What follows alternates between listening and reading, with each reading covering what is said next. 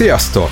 Ez itt a Szoftverfejlesztés és Önfejlesztés Podcast. Beszélgető társaimmal hétről hétre azt boncolgatjuk, hogyan kapcsolódik a technológia és az ember. Marhevka István vagyok, Agile Coach és Software Mai vendégem Tölgyesi Norbert, aki jó barátom és vezető fejlesztőként dolgozik egy Magyarországon is jelenlévő nemzetközi szoftverfejlesztő cégnél. Szia Norbi, köszönöm, hogy elfogadtad a meghívást. Szia István, köszönöm szépen a meghívást, és üdvözlöm a hallgatókat. Azért hívtam most Norbit az adásba, mert egy olyan témáról szerettem volna beszélgetni, amiben ő szerintem hiteles szereplő, és elég nehéz megfogni ezt a témát, ez pedig a művészeteknek a, a kérdésköre, és hogy a, maga a művészetek hogyan kapcsolódnak a szoftverfejlesztéshez. Nem tudjuk még, hogy hogyan uh, fogunk tudni nektek ebből olyan uh, tartalmat most így létrehozni a beszélgetésben, amit így a gyakorlatba be tudtok vinni, de igyekszünk, tehát nagyon nehéz feladatnak érezzük Norbival, de, de megpróbáljuk a lehetetlent, és Hát először Norbi, kérlek mesélj magadról, hogy hogyan kapcsolódsz a szoftverfejlesztéshez, mivel foglalkozol most? 2007-ben kezdtem el a szoftverfejlesztésben dolgozni, előtte ebben a szakmában egyetemet végeztem, úgyhogy hát bő 13 éve dolgozom az iparban. Jelen pillanatban, sőt, hát nem csak jelen pillanatban, hanem már jó pár éve, úgy 6-7 éve a banki szoftverfejlesztés világa az, ami meghatározza a mindennapjaimat. Most is egy nemzetközi cégnél dolgozom, szoftverfejlesztő cégnél, ahol egy szintén nemzetközi banki ügyfélnek dolgozom, és belső banki szoftvereket szállítunk. Itt mindenféle dolgot, dolgokat el lehet képzelni, a felhasználói felülettől egészen a háttér folyamatokig bezárólag elég széles skálán lefedjük ezeket az alkalmazásokat. Uh-huh, és milyen szerepkört töltesz be a csapaton belül? Idén januártól vagyok ebben a csapatban vezető fejlesztő. Uh-huh. Több alprojekten is dolgozunk, van, akivel szorosabban együttműködöm, valaki, tehát mindennapi szinten valakivel kevésbé, helyel közel rálátok a, azokra az alprojektekre. Egy 6-7 emberrel dolgozunk így napi szinten együtt egy, uh-huh. egy részprojektem. Uh-huh. Közös történetünk Norbival ott kezdődik egyébként, hogy olyan 2010 környékén dolgoztam egy cégnél, ahol fejlesztőket kerestünk a cégbe, és Norbi is jelentkezett, és én voltam az egyik fejlesztő, aki interjúztatta a, a, a jelölteket, és nagyon tetszett Norbiban az, ugye az interjú végén kiderült, hogy ő novellákat is ír, és szakmailag teljesen rendben volt a beszélgetésünk, de amikor megtudtam azt, hogy ő novellákat ír, annyira belelkesedtem ettől a dologtól, hogy hogy javasoltam nagyon a vezetőségnek azt, hogy Norbit vegyük fel, és végül is egy munkatársak lettünk, és csapattársak lettünk, így alakult ki ez a barátság, és hát ez a novellák nekem azért fontos, mert valahogy van egy ilyen elképzelésem, hogyha valaki képes így jól kifejezni magát, akkor az a és mondjuk ez a novellákban szerintem ez nagyon jól meg tud nyilvánulni, akkor valószínűleg csapattagként és egy olyan csapattag lehet, aki kellő érzékenységgel bír, nagyon jó kommunikációs készsége van, és ez egyébként szerintem így nagyon jól beigazolódott Norbival kapcsolatban, és akkor most így szembe dicsérlek. És a, nem tudom, hogy előtte olvastam ezt, vagy, vagy utána, de van a Basecamp nevű cég, aki Ugye a Rabbi Andreas-t is kifejlesztette, és több bestseller könyvet is írtak, és az egyikben írják talán a, a Rework-ben, hogy hogyha van két egyforma fejlesztő, körülbelül egyforma, akkor válaszd azt, akinek jobb a, a kommunikációs készsége. És pont ezzel a szituációval szembesültem, mi Norbival kapcsolatban. Tudom rólad, Norbi, hogy nagyon sok fejlesztőt interjúztatsz itt az elmúlt években, a több száz interjún vagy tovább túl. Mit gondolsz egyébként erről a, erről a gondolatról? Mennyire derül ki egyébként interjúztatás közben, kinek milyen jó a kommunikációs készsége, hogyan érhető ez tetten, hogyan igazolódik ez utána vissza a munkában? Mint mindenhol itt is ugye rengetegféle ember van, így az interjúkon is látszik az, hogy milyen típusú emberek vannak, milyen kommunikációs készséggel rendelkeznek. Ugye ez az egy-másfél óra, amit ott adott esetben eltöltünk egy, egy jelöltel, az nem sok, de én mindig úgy gondolom, hogy azon a száraz szakmai kérdéseken túl nagyon fontos beszélgetni is egy kicsit. Ezért az interjú elején közben is azért szoktunk egy picit elrugaszkodni, bemutatkozó kérdések, bevezető kérdések. Általában, hogyha egy projekten dolgozik az ember, akkor hogyan tudja azt elmondani ilyen rövid időtartam alatt. Tehát nagyon sok kiderül arról, hogy egy pár perc alatt mondjuk hogyan tudsz bemutatni egy projektet úgy, hogy az egy olyan embernek értelmes legyen, aki egyébként soha nem hallott róla. Lehet, hogy a technológiákról sem, lehet, hogy a, arról a doménről sem így nagyjából, úgyhogy szerintem nagyon sokat elmond, hogy egy pár percben mennyire lényegre törően tud kommunikálni az adott fejlesztő, vagy jelölt. Úgyhogy ilyen szempontból nagyon sok minden kiderül erről.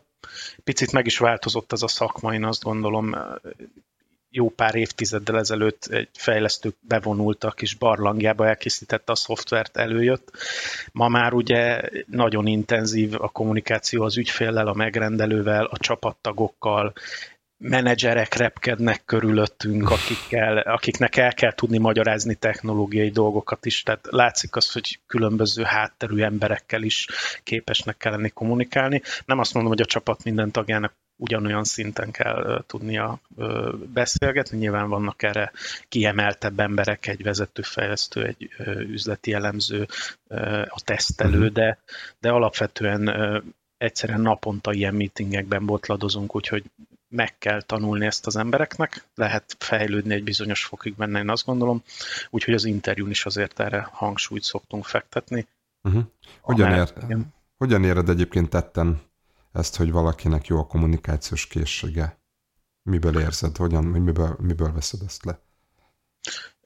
Hát itt is ugye az, az egy érdekes ö, dolog lehet, hogy egyébként mennyire vagytok egy hullám hosszon, uh-huh. Mert vannak olyan emberek, akikkel kicsit kevésbé találja meg az ember a hangot, nem feltétlenül a kommunikációs szint miatt, egész uh-huh. egyszerűen életszemlélet, milyen dolgok érdeklik az embert, tehát van, amikor nem működik annyira olajozottan, van, akivel meg nagyon könnyen lehet beszélgetni, és mondom, nem feltétlenül a kommunikáció uh-huh. miatt, de amit az előbb is említettem, egy adott problémát ez alatt a rövid idő alatt hogyan tudunk körbejárni lényegre törően, azért mennyire botladozunk a részletekben, hogyan tudjuk ezt, hogyan tudja a jelölt ezt súlyozni a, mondandójában, hogy, hogy tényleg a lényeget kiemelve, fölülről elindulva esetleg úgy beleágyazódni a részletekbe az adott projekt kapcsán, úgyhogy ezt mindenképpen mutatni szokta, hogy így ezen a kommunikációs szinten milyen uh-huh. szinten van az illető.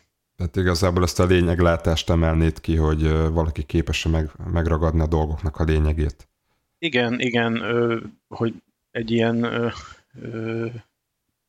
szélsőségesebb szóval éljek, a holisztikus szemlélet uh-huh. azért szerintem elég fontos tud lenni, amellett, hogy onnan lehet lefelé szivárogni a részletekben. Nyilván, ha részleteket elkezdjük tárgyalni, akkor nagyon nehéz hirtelen megérteni, hogy miről beszél a másik, hogy ami ott beágyazódik valami nagyobb rendszerbe, tehát általában jobban szokott elsülni, hogy kívülről tudunk befelé haladni.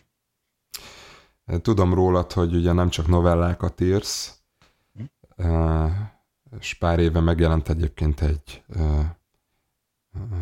gyermekeknek szóló könyved is, hanem festesz, basszusgitár, basszusgitározol is, úgyhogy elég sok oldalú ez a, az önkifejezésed. Hogyan, vesz, hogyan látod azt, hogy mik azok a képességek, amik, amiket itt a, ezek kapcsán használsz, és amiket így a szoftverfejlesztésben is tudsz alkalmazni, vagy kamatoztatni? Egy nagyon picit messzebbről indulok uh-huh. a kérdés megválaszolásával. Remélem meg tudom válaszolni. Nehéz kérdések egyébként, ahogy azt a bevezetőben is említetted.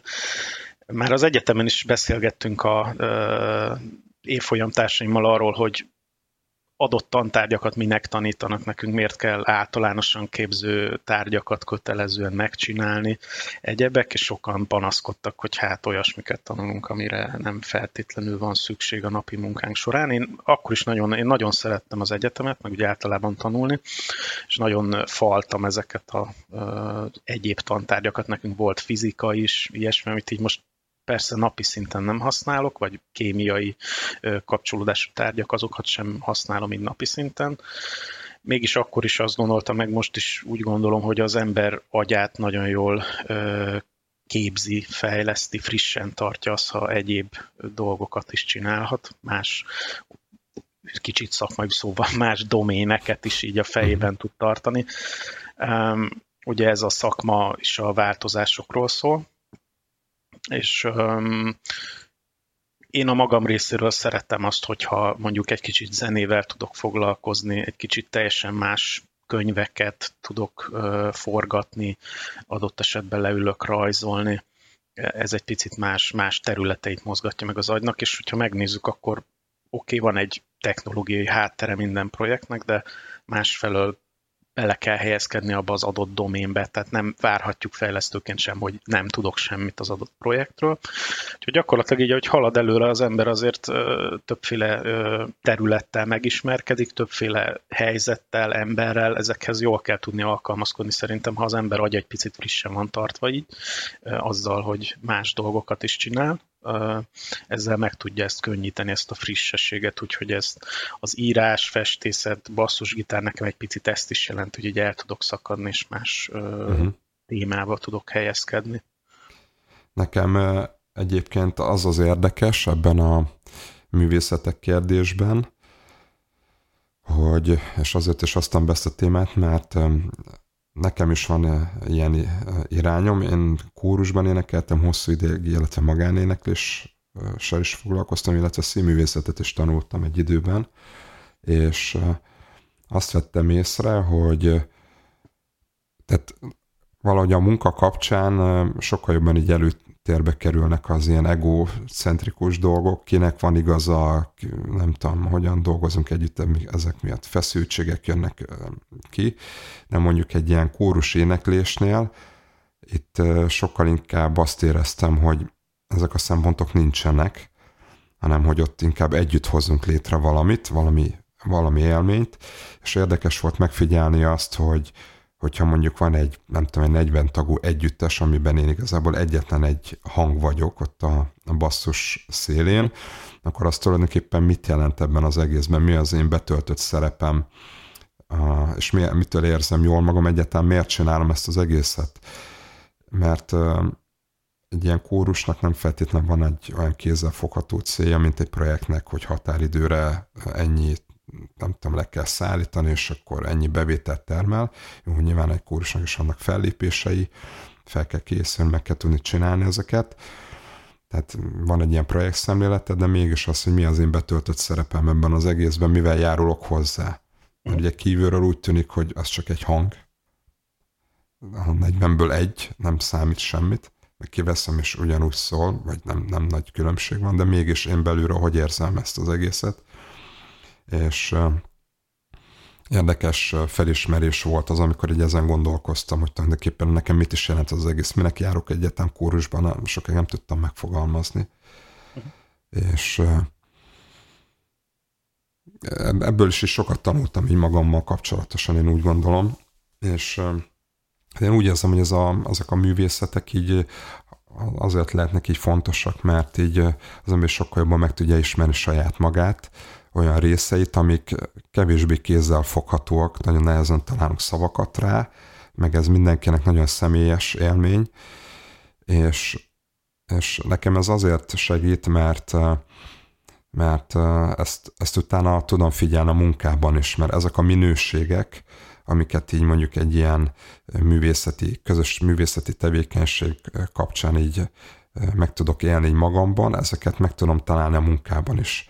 És az, ezek valahogy úgy jelentkeznek, hogy hogyan viszonyulok másokhoz, milyen hatást váltok ki másokban, egy csapaton belül mi lesz az én betöltött szerepem, mert ezek valahogy mindig ismétlődnek, és ezek ilyen valahogy sokkal mélyebb dolgok, mint, ami, mint hogy most az, hogy rendelkezem egy olyan soft skill hogy jó kommunikációs készség, meg jó csapatmunka, tehát hogy nagyon nehéz ezeket sokszor is szavakba önteni, de engem mégis úgy elégedettséggel tölt el az, hogy érzem valahogy, meg próbálom ezeket szavakba önteni, hogy mik ezek a minőségek saját magammal kapcsolatosan, és ezeket be tudom-e vinni a munkám, hogy meg tudom-e élni ezeket a munkában.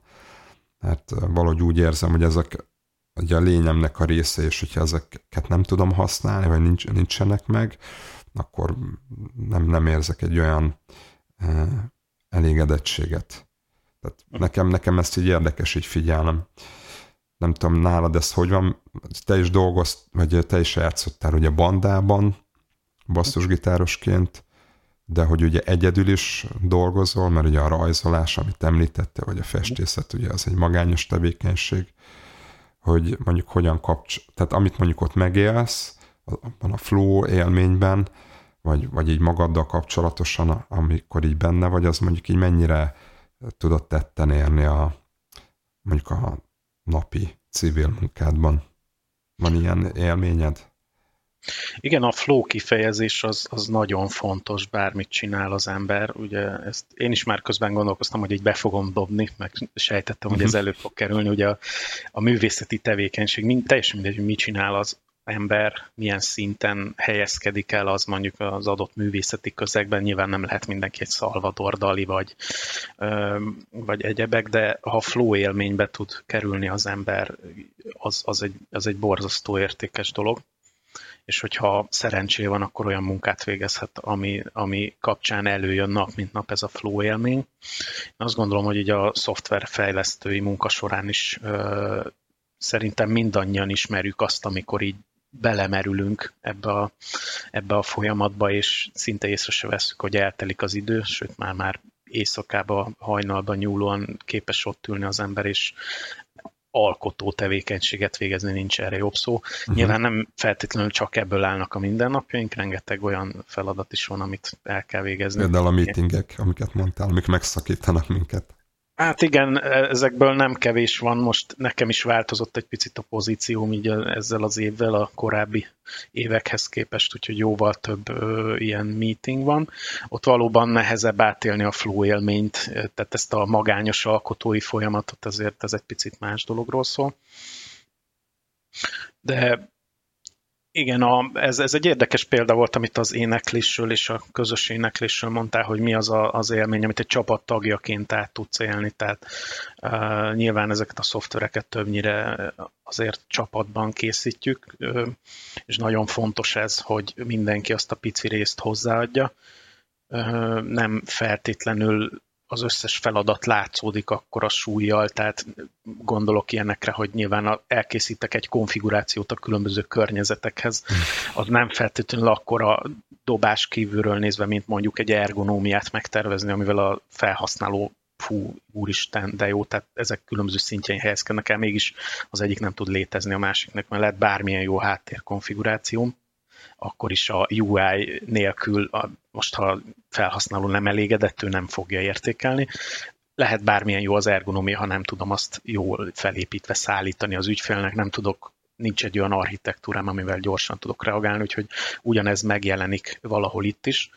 Hát, hogy konfiguráció készítés közben a flow-t hogyan lehet átélni, az egy, arról lehetne egy beszélgetni, de ezek is nagyon fontos dolgok, és nagyon érdekes, ami még ide kapcsolódik, a, itt említettünk a mesekönyvet, ott is uh, voltak ilyen flow szerű elmélyüléseim, miközben készítettem, viszont érdekes módon voltak olyan részek is, amik abszolút a konfiguráció gyártáshoz voltak hasonlatosak. Ahhoz, hogy megjelenjen fizikailag egy könyv, rengeteg ö, olyan munkát el kell végezni, ami nem feltétlenül a közvetlen művészi tevékenységről szól.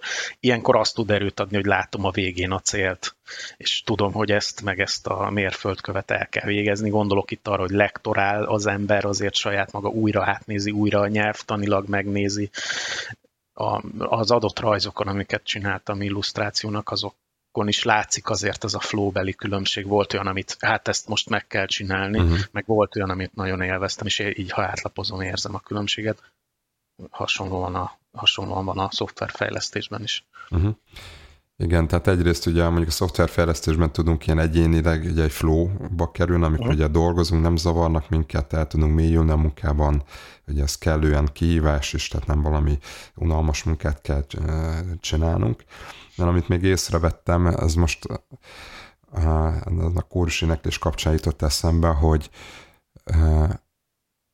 maga az a pillanat, amikor ugye mondjuk így együtt éneklünk, akkor ott jó esetben, hogy megszületik valami, valami pillanat, ugye ezt főleg a koncerteken lehet érezni, amikor egy, ott van egy közönség, és akkor ott valami mm. kapcsolat létrejön a kettő között az előadó, a kórus és a, és a mm, hallgatóság között, és akkor még a szüneteknek is van valami, egy-egy ilyen rövid szünetnek is van külön jelentése, az, az nem csak egyszerűen egy, egy nem tudom, egy vákum, hanem lehet érezni, hogy valami, valami jelenlét van ott. Érdekes pillanatok tudnak ezek lenni.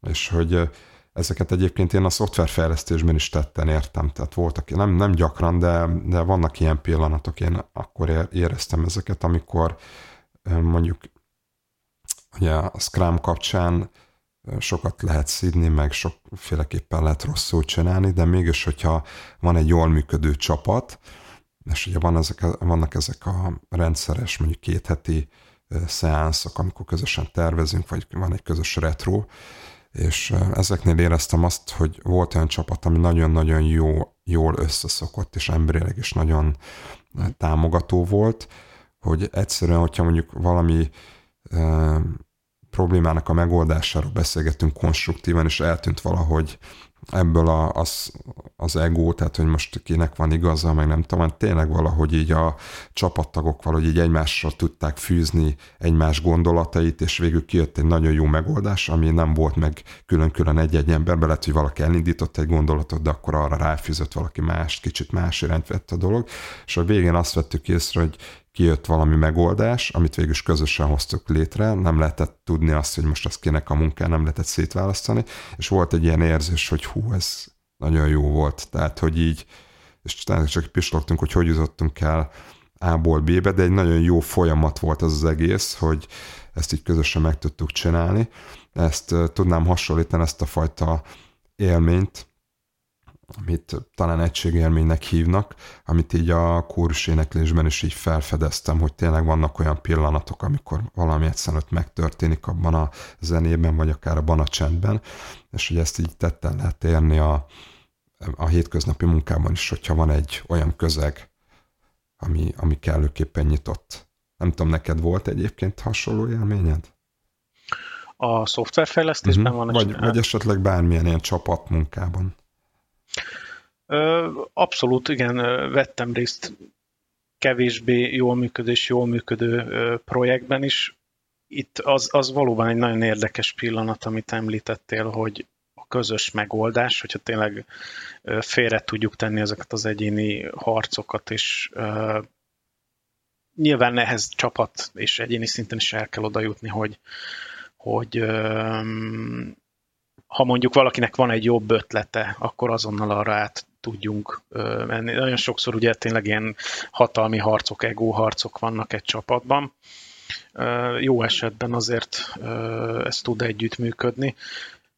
Hát különböző szinten voltam már benne ezekben a csapatokban, voltak rosszabb, jobb történetek, de volt, ahol igencsak jól tudtunk együttműködni, és jó megoldás született akár még banki környezetben is uh-huh. elő lehetett ezt elő lehetett ezt masszírozni a csapatból, hogy közösen gondolkodtunk. Egy jó ideje távmunkában dolgozom, ami azért megnehezíti picit ezt a uh-huh. dolgot. Ez nem csak a mostani helyzet miatt, hanem már előtte is így volt.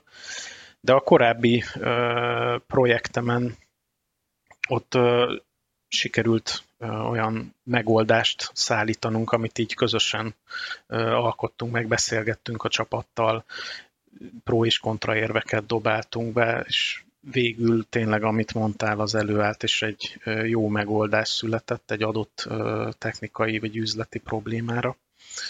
Úgyhogy volt ilyen, ne, ezek elég ritkán alakulnak ki, az az érzésem, tehát hogy azért uh-huh. én nem, nem túl gyakran találkoztam ezzel, ehhez idő kell, meg ahogy mondtad, tényleg emberileg is egymásra kell hangolódni, meg kell ismerni egymásnak a, a hibáit, hogy azokon túl tudjunk lépni, ne azzal telne, hogy na már megint hogy szólt az az ember, és akkor itt fenn is akadok, és esély sincs arra, hogy egy következő szintre lépjen a kommunikáció, tehát szerintem ehhez idő kell, mint hogy egy zenekarban is azért idő kell összecsiszolódni, és hát hallottam zenészektől is nyilatkozni, tudtam ott, hogy zenekart összeretni, ez fél év is lehet adott esetben, ez nem véletlen, hogy szükség van erre a közös egymásra hangulódásra. Uh-huh. Ugyanez van itt is a szoftverfejlesztésben.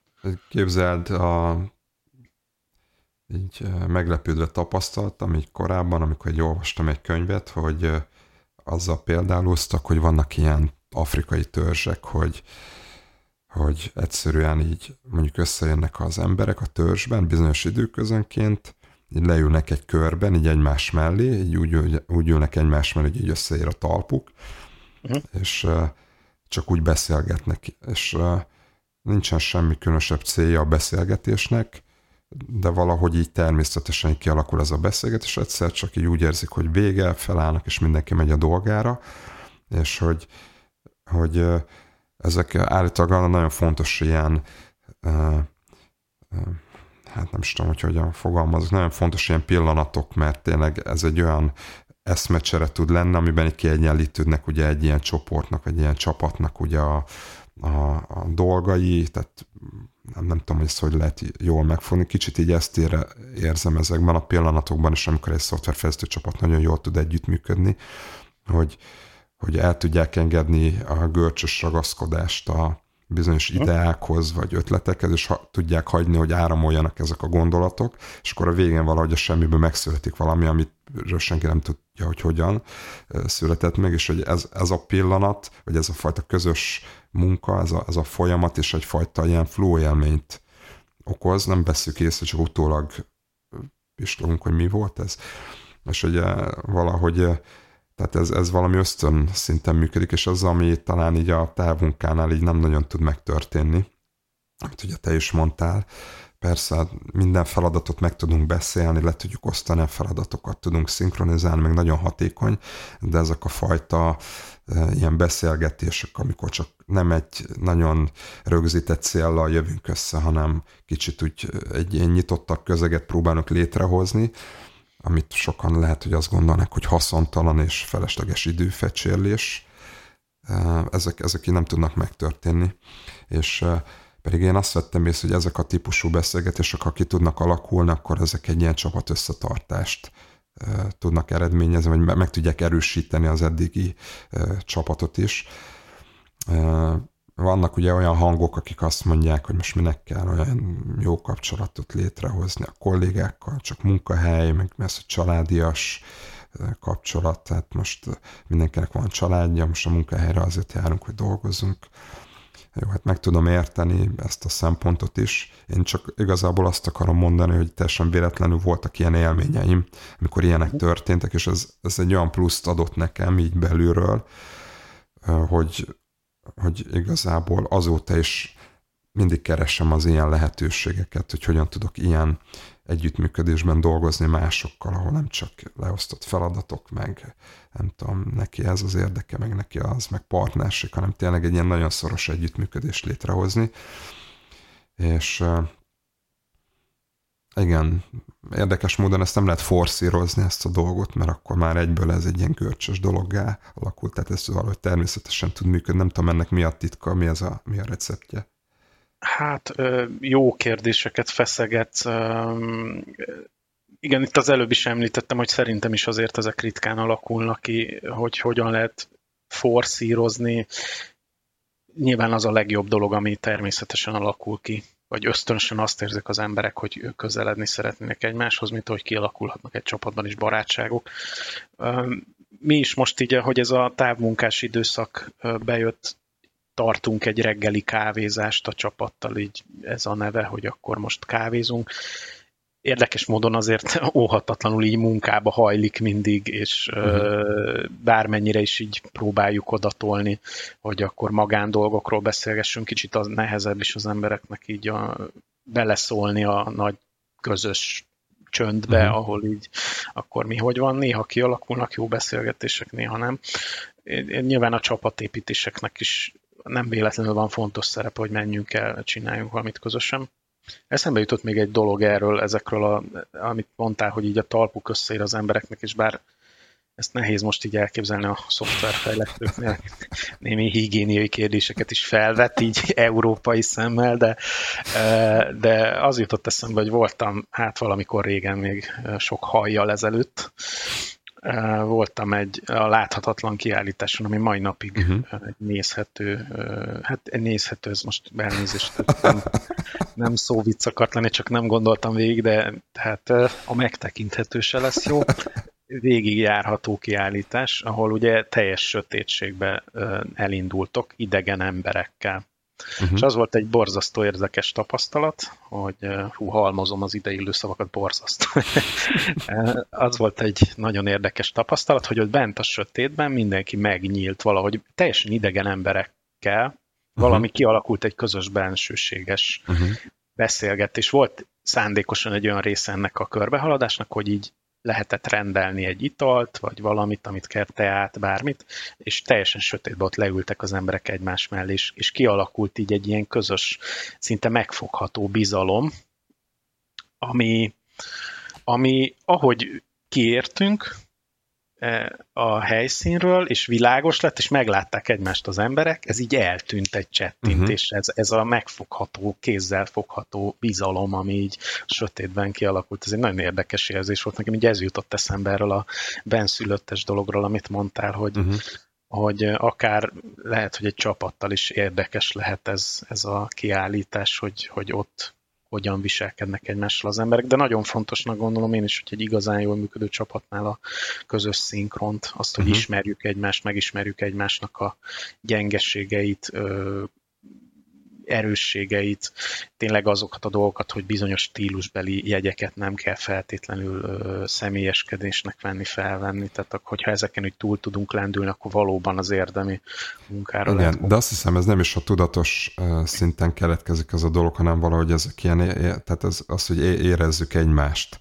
Uh-huh. Tehát, hogy egy idő után, hogyha ugye sokat együtt dolgozunk, akkor egyszerűen érezzük a másik jelenlétét félszavakból is, ugye, amiket szoktak tudományosan úgy is megfogalmazni, hogy a nonverbális kommunikáció, tudatalat észleljük a másikat, tehát hogy amikor így annyira összecsiszolódik egy társaság, akkor ez tényleg nagyon olajazottan működik, és tényleg nem kell befejezni még a mondatot, se tudjuk, hogy mire gondol a másik, meg már egy pillantásból, de mindent leveszünk.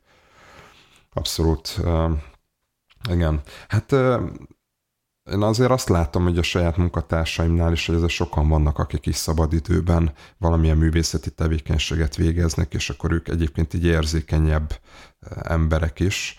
Eh, eh, van olyan kollégám, aki mondjuk, vagy volt kollégám, barátom szintén, aki mondjuk táncol, elektronikus zenét készít egy személyben, tehát, mm. hogy tényleg valahogy úgy tűnik, hogyha van egy művészeti ág, akkor nem áll meg ott, hanem akkor jön a többi, mint hogy nálad is.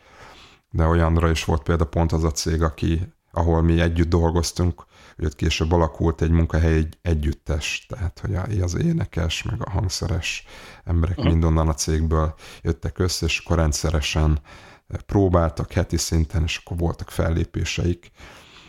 Tehát ez egy, én úgy tudom, hogy a Google-nél is rendszeresítve vannak olyan termek, ahol az emberek ilyen hangszerek be vannak készítve, és akkor tudnak együtt, nem tudom, munka után így együtt zenélni.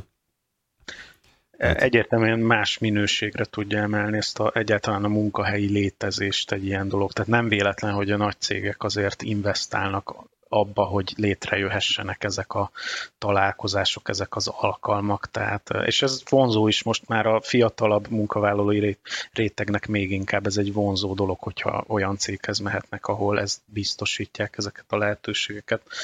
Én is egyébként az említett cégnél, amit most ah, tudom, mire utaltál, én, e, én is ott a srácokkal játszottam, bár rövid ideig ebben a céges zenekarban, úgyhogy tehát az egy nagy élmény volt. Ah, nem is tudtam, hogy te is tagja voltál. Hát egy rövid ideig, Aha. nem tudom, hogy ez a sorozatos fellépések, próbák előtti időszak volt, tehát hogy azután még volt-e ez.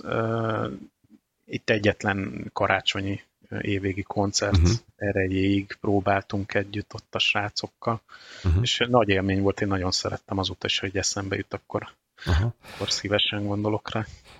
Ugye most eddig ilyen emberi minőségekről beszélgettünk, hmm. és hogy ez a művészet kapcsán ugye mindenki meg tudja tapasztalni önmaga is, meg egy közös művészeti tevékenység alapján ezeket a minőségeket. Mégis, hogyha magát a szoftverfejlesztés, mint szakmát nézzük, szerinted hogyan lehet ezt művészi szintre emelni, vagy van-e értelme egyáltalán erről beszélni, mert úgy én nekem mindig bennem volt az, hogy szerintem igen, de ugye van más irányzat is, akik azt gondolják, hogy ez egy mesterség, és hogy ugye tulajdonképpen a mesterséget kell a mesteri szinten űzni, hogy ez most ugyanazt jelenti, vagy nem. Ugye a, a Knutnak van ugye a számítógép programozás művészete című könyvsorozata, ő, ő is ugye művészetnek hívja, uh-huh. ugye, hogy szerinted, hogy mit jelent ez az egész, vagy meg lehet-e fogni ezt valahol, vagy van-e értelme ennek az egésznek? Neked mit jelent ez? Én azt gondolom, hogy van értelme, és mint ahogy a festészetet hat hozzam fel példaként, vagy a zenét, vagy bármilyen művészeti irányt lehetne említeni, hogy ott is voltak jó mesteremberek, és voltak kivételes tehetségek, akik tényleg a, a művészet történetben jelentős szerepet töltöttek be az egyéni gondolataikkal, az újító szellemükkel, tehát nagyon sokféle művész megfért egy, egy, egy adott területen, tehát voltak, akik portré festésre álltak rá, arra is volt uh-huh. igény, annak is megvolt a helye, meg tehát egy Modigliani, egy, egy Picasso, egy Salvador Dalí, viszont tényleg egy, egy új irányzatot tudtak szinte beemelni a művészetbe, ők teljesen más minőségű alkotók voltak. Uh-huh. Nyilván ez utóbbikból jóval kevesebb volt, vagy van jelenleg is, köztünk is járnak ilyenek. Uh-huh. Az idő majd eldönti. A, a szoftverfejlesztés... Szoftverfejlesztők. Igen, a szoftver. Ha valamiből meg kell élni. igen, ők a, igen, a mostani Salvador Dalik is már csak villegygyűzetet ütögetnek, igen, de nyilván jobban elterelődik az ember manapsága a sok technikai kütyű, a sok lehetőség között, mint régen, amikor ott a gyertyafinnél vakargatta a fejét valaki az 1600-as években egy papírlap mellett, vagy egy inkább fatábla mellett, hogy, hogy uh, akkor mivel el az estét. Most rengeteg lehetőség van nyilván a technika meg a társadalom fejlődése miatt. Szóval a szoftverfejlesztésben is azt gondolom, hogy sok minden elfér az, hogy a művészet, lehet-e művészetnek nevezni a kódot, igen, tehát egyértelműen ebbe a flowba lehet kerülni. Én azért, akiket ismerek, is vagy ismertem elhivatott szakembereket, e, informatikusokat, azok valójában úgy tekintettek a, az adott szoftverre, mint egy műre, mint egy önkifejezési eszközre. Rettenetesen fontos hogy milyenek a tesztek, hogy van felépítve architekturálisan, tehát kínos műgonddal képes gondolni az ember ezekre, hogy ez uh-huh. tényleg számít, ez tényleg olvasható legyen, szép legyen, képes este 11-kor az ember még csak azért is benyomni egy kommitot, hogy, hogy az ott úgy legyen, hogy, hogy hogy szinte az esztétikai érzékemet ne sértse ez a mhm. történet. Uh-huh. Nyilván jó, ha el tud ideig jutni az ember, nem minden szoftverrel jut ideig ugyanaz a fejlesztő sem. Tehát van olyan, ahol na ezt most le akarom tudni, megörököltem egy régi kódot, vagy csak nem tudok azonosulni az adott uh-huh. uh, üzleti igényel, és valahogy letolom, de azt gondolom, hogy erre a valahogy letolomra is szükség lehet, tehát egyszerűen vannak olyan, nem, nem lehet mindennek százszerzalékosan odaadni magam, és mindent olyan-olyan szinten ö, művészeti tevékenységként felfogni, uh-huh. visszautalva arra, hogy a, egy könyvkiadásnál is mennyi olyan munka volt, amit el kellett végezni. Uh-huh. Igen. Sok minden elfér itt uh-huh. szerintem. Igen, én is úgy láttam, hogy ugye a, például a clean code, ami ugye maga megfogalmazásában is ugye tiszta kód, uh-huh. tehát ugye egyfajta szépséget, egyszerűséget sugal, ez ugye nem feltétlenül exakt dolog, kicsit már ugye ez a harmónia irányába visz.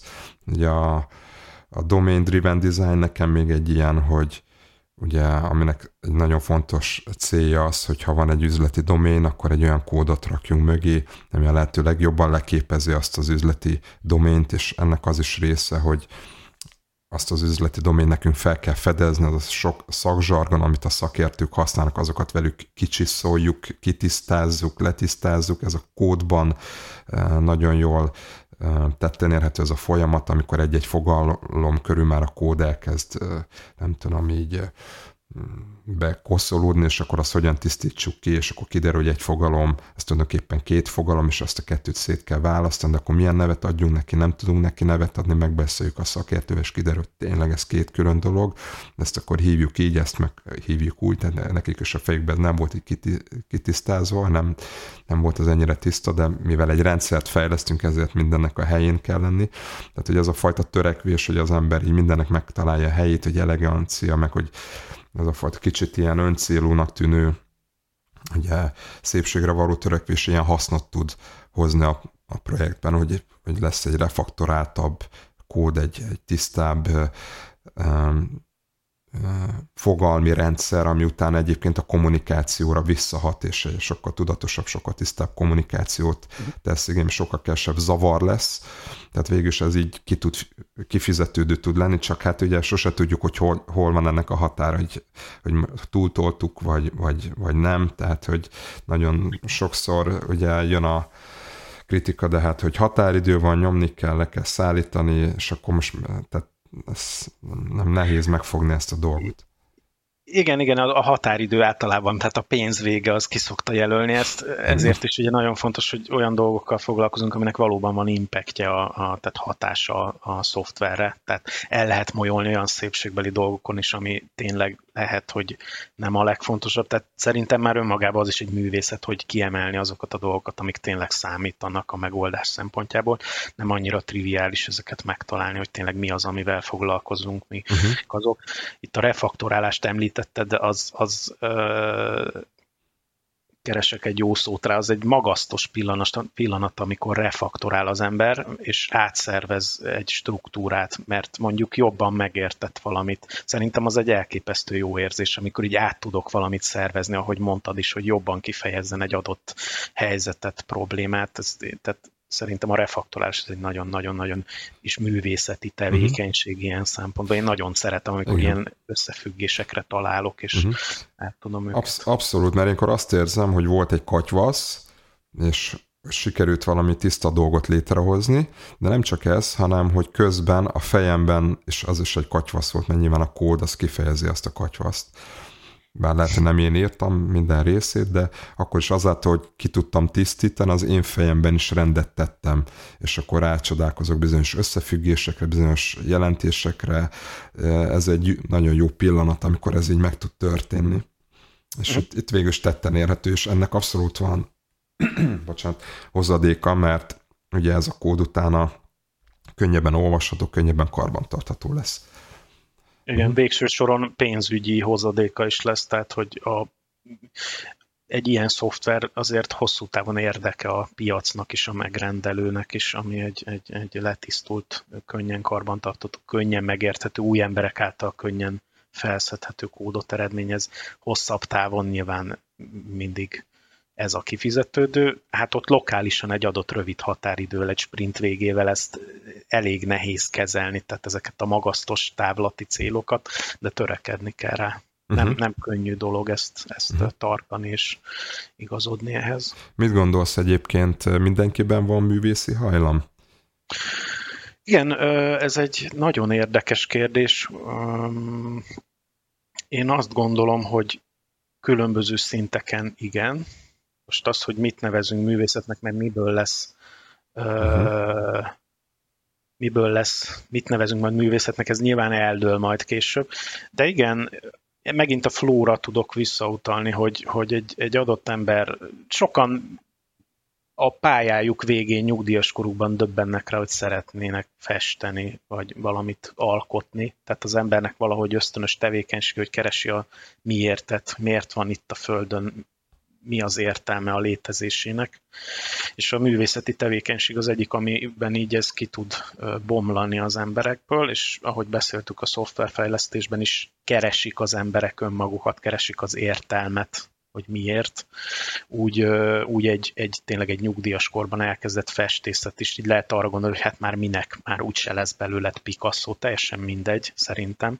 Ha az, az az ember bele tud kerülni a flowba, és uh, tud alkotni, az egyfelől benne felszabadít, uh, felszabadít dolgokat, érzéseket, uh-huh. mondandókat, az is lehet, hogy három ember fogja megnézni, vagy az unokája fogja megnézni a festményeket, de már akkor megérte, én úgy gondolom, akkor akármilyen szinten, a jó példa erre például a naív roma festészet, amik ilyen nagyon leegyszerűsített figurákkal, képek, tényleg van, hogy egy, egy, egy gyerekek felnevelése után egy roma asszony neki áll festeni, és uh-huh. nagyon érdekes képeket, érzéseket hoz elő. Nyilván ők, ők azért hajlamosak a művészeti, ér, művészetre, ez az érzésekre, uh-huh. tehát nyilván a, maga a népcsoport is egy mély érzésű kultúrával rendelkezik, tehát nem véletlen, hogy náluk azért ez lehet, hogy statisztikailag magasabb számban megjelent, uh-huh. de én, én úgy gondolom, hogy akár egy lakótelepi idős bácsi is elkezdhet valamivel foglalkozni. Tehát igen, azt gondolom, hogy meg lehet találni uh-huh. ezt mindenkiben. Igen, és egyáltalán nem az a fontos, hogy sok emberhez eljusson ez a dolog, hanem inkább az, hogy önmagunkkal ugye kapcsolatot tudunk ezáltal igen. létesíteni. Igen, igen, tehát valahogy az iránya a dolognak, ha az alkotás őszinte, és, és kijön az emberből mindenféle egyéb szándék nélkül valami, az könnyen megtalálja a hallgatóságát, nézős, néző ö, csoportot. Tehát könnyen talál, mert őszinte lesz, ezt mhm. azért érezni szokták az emberek. Lehet, hogy nem sikerül úgy, nem lesz olyan jó, nem sok embert érdekel, de amikor fordítva történik a dolog, hogy igyekszünk akkor valamit uh-huh. csinálni, mert majd mindenképpen nyilván ez is működhet, erre is lehet példákat hozni, de azért ez az irány, hogy, hogy belül megszületik valami őszinte dolog, ez nagyon fontos, és ezekből nagyon ösztönös és jó dolgok szoktak születni, mhm. úgyhogy uh-huh Na, Én jó. azt gondolom, hogy ez, ez a jó irány. Hm. Egyébként a, ez a festészet kapcsán az jutott eszembe Csontvári Kocka Tivadar, aki 40 évesen kezdett el uh-huh. festeni előtte, semmi köze nem volt a, a festészethez, tehát hogy ugye nem is csak öregkor, de még ami esetleg segíthet a, abban, hogy valaki megtalálja azt, hogy mi az, ami mi az a művészeti irányzat, uh-huh. vagy tevékenység, amiben foglalkozna, még nekem az jutott eszembe, hogy érdemes lehet esetleg gyerekkorba visszanyúlni, uh-huh. hogy amikor általános iskolások voltunk, középiskolások voltunk, akkor hogyan kerültünk kapcsolatba bármilyen művészeti tevékenységgel. Kiderül az, hogy voltunk szavaló versenyen, amit kilenc évesen már elküldtek minket, persze, már nem nagyon emlékszünk rá, de valahogy mégis fel tudjuk idézni azokat az emlékeket, azokat az érzéseket, amiket ez uh, kelt bennünk, és hogy, hogy ez, ez milyen érzés, és hogy ezt szeretnénk -e esetleg újra előhozni, tehát ez lehet egy ilyen, ez is egy ilyen, ez a fajta visszatekintés, egy ilyen támpont, vagy hát vannak azért szerintem mindenféle lehetőségek, ahol az ember kipróbálhatja magát, tehát mondjuk nagyon sokan csinálnak jobb agyféltek és rajzolást. Jó, mondjuk ugye az nem, tehát ez egy irányított dolog, de mindenképpen ugye ezt a fajta tevékenységet ugye lehet gyakorolni. Ugye rajztáborok, festőtáborok, uh-huh. amatőr színjátszó csoportok, kórusok, amiket említettünk, vagy valahogy bandák, tehát hogy ez vagy eljárni egyszerűen egy tanárhoz megtanulni valamilyen hangszeren tanulni, vagy játszani, tehát van rengeteg lehetőség. Igen, uh, rengeteg dolog jutott közben eszembe uh-huh. erről, amit mondtál. Ugye Csontvárival kezdted, igen, ő egy, egy nagyon jó példa arra szerintem, hogy, hogy ő gyógyszerész volt eredetileg, tényleg 40, 41-2 évesen kezdett el festeni. És én azt gondolom, hogy manapság nagyon sok ember jár úgy, hogy rálép egy pályára, és 40, 50, 60 évesen jön rá, hogy, hogy hát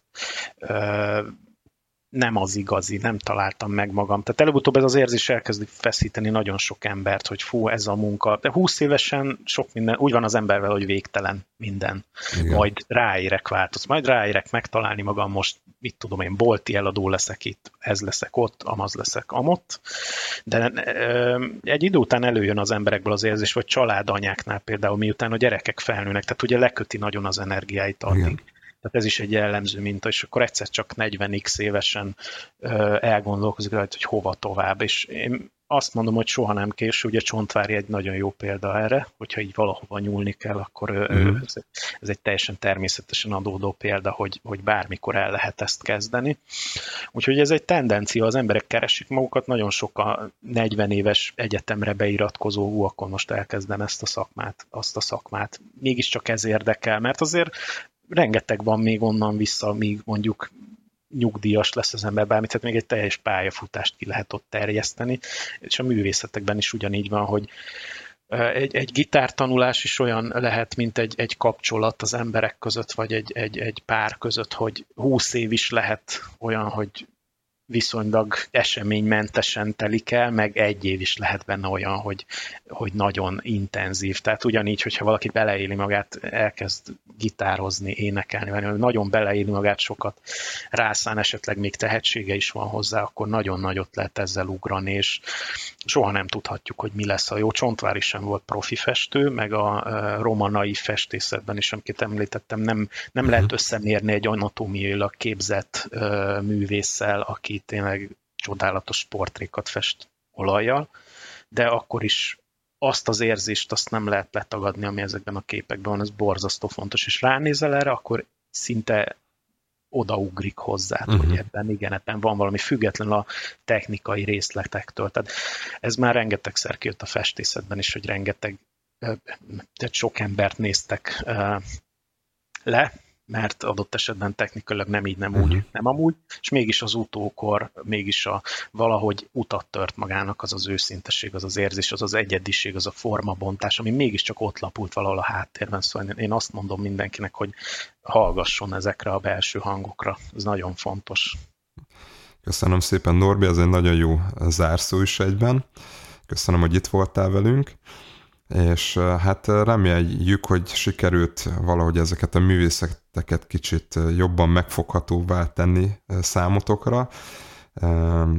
Szeretnénk biztatni titeket arra, hogy kísérletezzetek, nézzétek meg, hogy, hogy mi az, ami, ami nektek így örömet szerez, és hogyan lehet ezt a munkába is akár bevinni. Úgy gondoljuk, végtelen lehetőség van, és érdemes ezzel foglalkozni, és nem csak mindig ugye a produktivitás oltárán figyelni mindent. Úgyhogy még egyszer köszönöm szépen Norv, hogy itt voltál velünk, és nektek is köszönjük, hogy hallgattatok minket. Az adást, hogyha tetszett, akkor iratkozzatok fel a YouTube csatornára, illetve Spotify-on, iTunes-on és Google Podcast-en is megtalálható a, a csatorna. Minden jót kívánunk nektek, vigyázzatok magatokra, és jó újraindulást ebben a furcsa időszakban. Én is köszönöm szépen a meghívást, és uh, uh, vigyázzon magára mindenki, igen, ebben a, ebben a nehéz időszakban, és minden jót kívánok a hallgatóknak. Sziasztok! Sziasztok!